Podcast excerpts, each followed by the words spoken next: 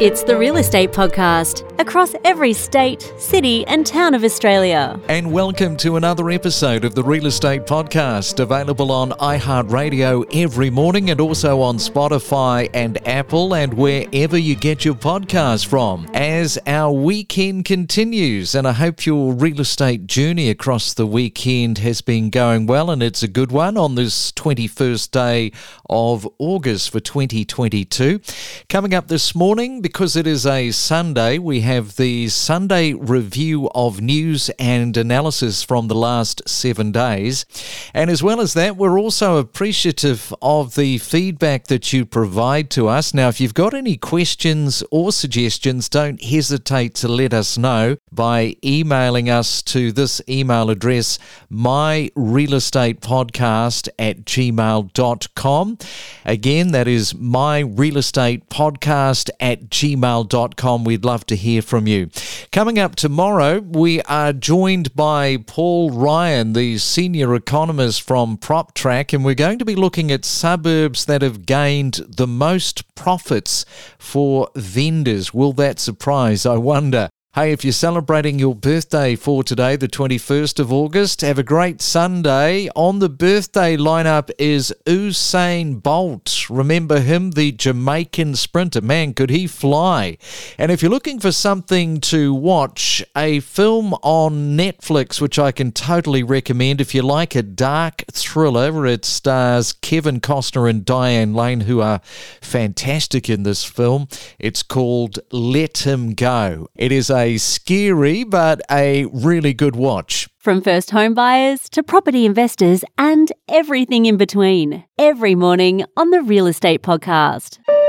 It's the main centre forecast with propertybuyer.com.au. All right, let's have a look at your weather. And I can tell you that it's fine, dry weather right around the country. Good morning to you if you're in Sydney, expecting a mostly sunny day and a high of 18 degrees. Partly cloudy but dry in Melbourne with 15.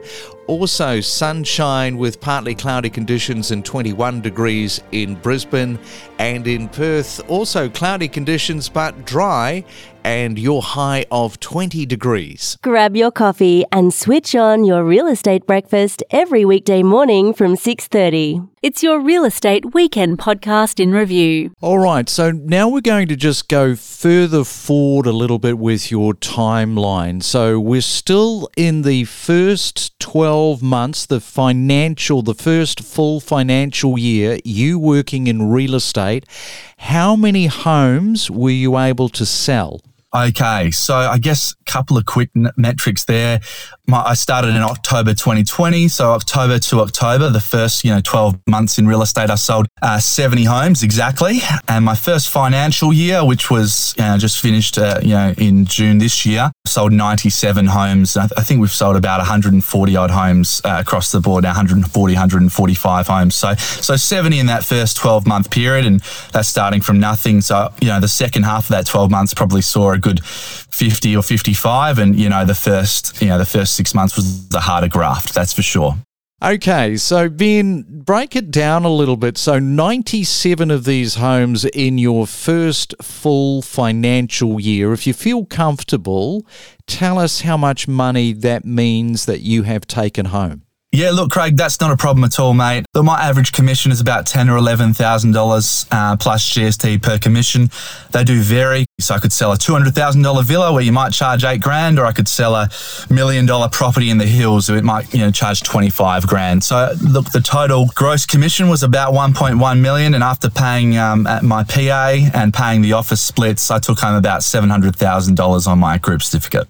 When you sold that first property, as you say, took a long time for that to sort of go through the stages before you saw the money in your bank account. You would never have been able to forecast where you'd land, eh, in the first 12 months? Absolutely no, it's, uh, no, absolutely not. I mean, I had some goals and you know some certain things that I wanted to achieve, but you know, being new in the industry, you you, you want to set you know, ambitious goals, but you know, not ridiculous as well. So you know, I, I did exceed my expectations, but you know, certainly had lofty goals to begin with, which I think is a good driver and is important as well Enjoy your morning coffee. It's your real estate weekend podcast in review. And so let's have a look at the mock auction itself and why you thought it was a great idea to actually attend the night in the first place the mock auction was a really great opportunity to actually just get experience in what it's like. I mean, for me, I haven't had hardly any experience with auctions. I think I've seen a few in, you know, our street at home, but in terms of being a potential buyer, it's really hard, I think, to prepare for that. So I found it really useful, um, really good to get some tips from James as well on like different auction strategies. So I found it really useful.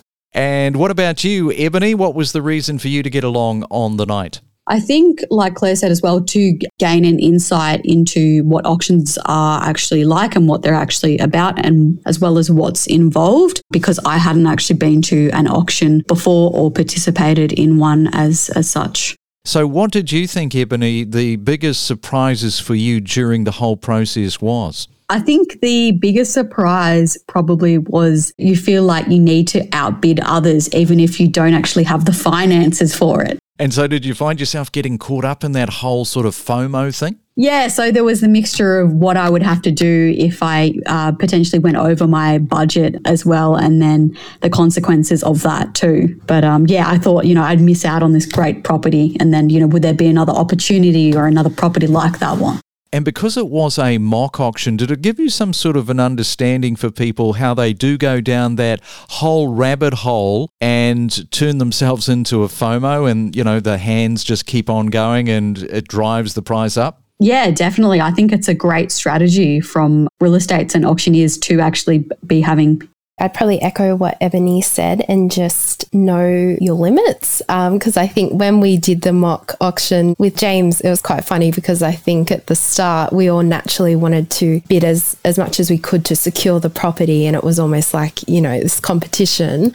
And I think for us, it was kind of learning okay, know what your limit is. Yeah, all the factors and variables at play. So I think it was a really good um, reality check for all of us. I mean, if you didn't have this mock auction and the very first auction was an actual live event where you're actually slapping down your own money, your mindset now, as a result, is a completely different one to having walked into an auction where it's live. Oh, 100%. I can't imagine now if I had gone to my, say, first auction and it was a, the real deal. Oh, I'm just so glad that we had that chance to do a mock one where, you know, we could bid and um, it wasn't real money, obviously. So definitely took the pressure off. But I think initially um, for first home buyers, like going to an auction can be quite overwhelming and intimidating. So I think to be in that environment where it was, you know, it was for demonstration um, and then to get some tips and feedback from James on different auction strategies, it was so useful.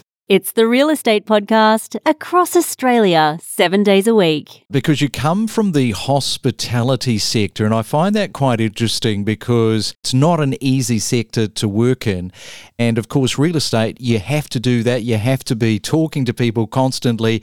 How did you find the skill factor from hospitality into real estate? Well, hospitality was actually my first job, but when I was 14 and nine months, I worked at a family business called the Dandenong Pavilion. I absolutely loved it. You know, the most probably exciting opportunity I had working within the hospitality sector was the international business side. So I actually lived in China for three months while we opened up three stores there and I was only 19 at the time, and I actually had my 20th birthday in a city called Chongqing. It was absolutely crazy. Like none of my friends or family had ever done this before, and then I, I was celebrating my 20th birthday with people that didn't even know how to speak English. and it was an amazing experience. Like imagine being in a country like you can't even speak to one another. Like I had a translating app with me 24 7. I was literally teaching our business to people that didn't know how to speak English, you know, teaching our brand, bringing our brand over to three continents in China. Mo, you were born for real estate, I can tell.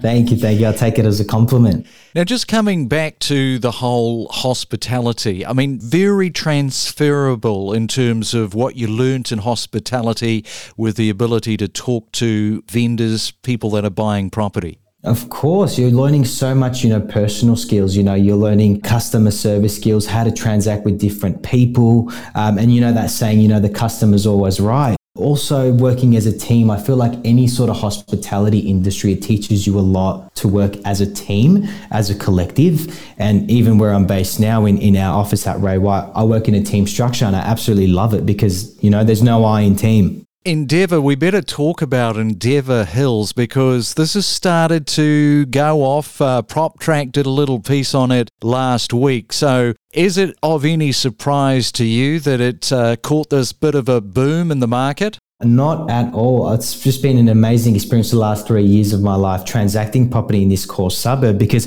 I've just seen it grow and prosper like at an, an, an, absolutely enormous level. So when I started selling property here in 2019, the average medium house price in the market was approximately 530,000 and now to date it's risen to 831,000 approximately. That's just crazy. It's your real estate weekend podcast in review. What's very clear, though, is that there are still great auction results taking place, and one of the markets that consistently does well in the auction market is Melbourne.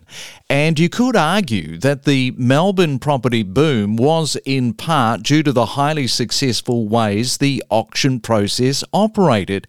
And more importantly, probably, it coped under a burgeoning strain of properties being sold every weekend.